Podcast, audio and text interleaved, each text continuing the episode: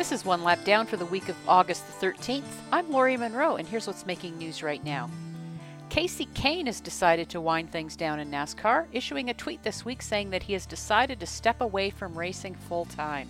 The driver of the number 95 Leavine Family Racing Cup car says he just can't commit to racing full time down the road and wants to focus on what makes him happy, and that being his son and his sprint car teams. The 38 year old Kahne has had 18 Cup wins in his career.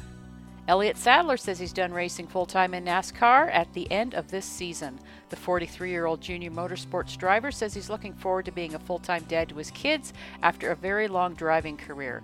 Sadler began competing in NASCAR in 1995 and to date has made 841 starts across all three NASCAR National Series. Right now, he's second in the point standings in the Xfinity Series, and his last win came in 2016 at Kentucky Speedway.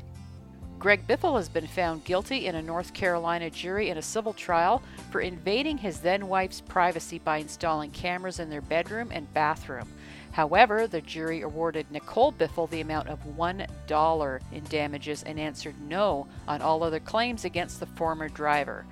This after the plaintiff was looking for 9 million in damages. According to court documents, Biffle used the cameras to discover Nicole Biffle was having an affair.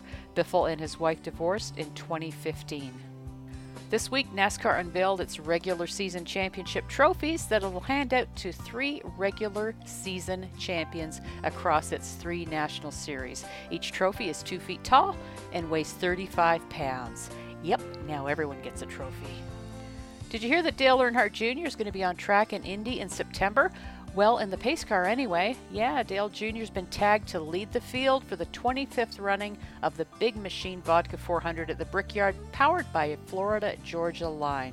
He'll be driving a 2018 Camaro ZL1 with a 650 horsepower, 6.2 liter supercharged V8. This week in Innovators versus NASCAR, it was a clean week for all the NASCAR teams last week in Michigan. Let's fire up those innovators and see what they can come up with for Bristol. In the Pinty's Series, last week's event at the historic Trois Rivières Street Course in Quebec saw Alex Tagliani earn his first win of the season. Tagliani has now won at least one race a year in the series for the fourth consecutive season and has also won back to back events at a venue for the second time in his career. Next up, the NASCAR Pinty's Series heads to Riverside International Speedway in Nova Scotia. The high banked oval has hosted the series every year since NASCAR began sanctioning the series in 2007, and the Bumper to Bumper 300 will be the 12th time the series has competed at the facility. The IndyCar Series is back in action on Sunday for the ABC Supply 500 at Pocono with the green flag dropping at 1:30 p.m. Eastern. It's been a few weeks since the series has seen some action, with the last race being at Mid-Ohio and Alexander Rossi the winner. Scott Dixon is the current series points leader.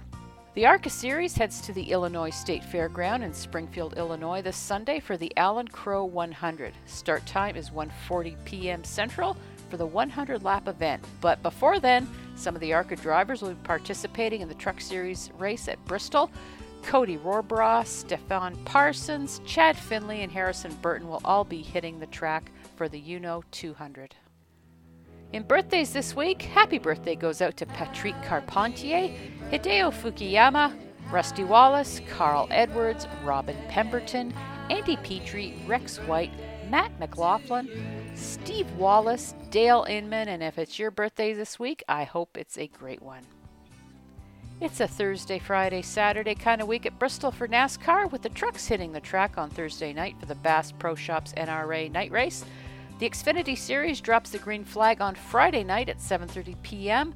for the Food City 300, and the Monster Energy Cup Cars race under the lights on Saturday night at 8:30 p.m. Eastern for the University of Northwestern Ohio 200 at Bristol, and you can see it all live on Fox. On the weather side, it's looking a bit sketchy for Bristol this weekend. Friday night's Xfinity race will be mostly cloudy with scattered showers and thunderstorms and 78 degrees. Fast forward to Saturday night's Cup race, and it's pretty much the same mostly cloudy, scattered showers and thunderstorms, and 76 degrees. Let's hope we get some long, dry stretches, and maybe even the vortex theory will kick in at some point. In social media madness this week, from Ashley Bush, she tweets, Here we go. So excited to finally announce Racing Wives coming to CMT in 2019. Brace yourselves, it's going to be a wild ride. Yes, everybody, a reality show surrounding the lives of the women who love the men who drive in NASCAR. Come on, y'all know you're going to watch it.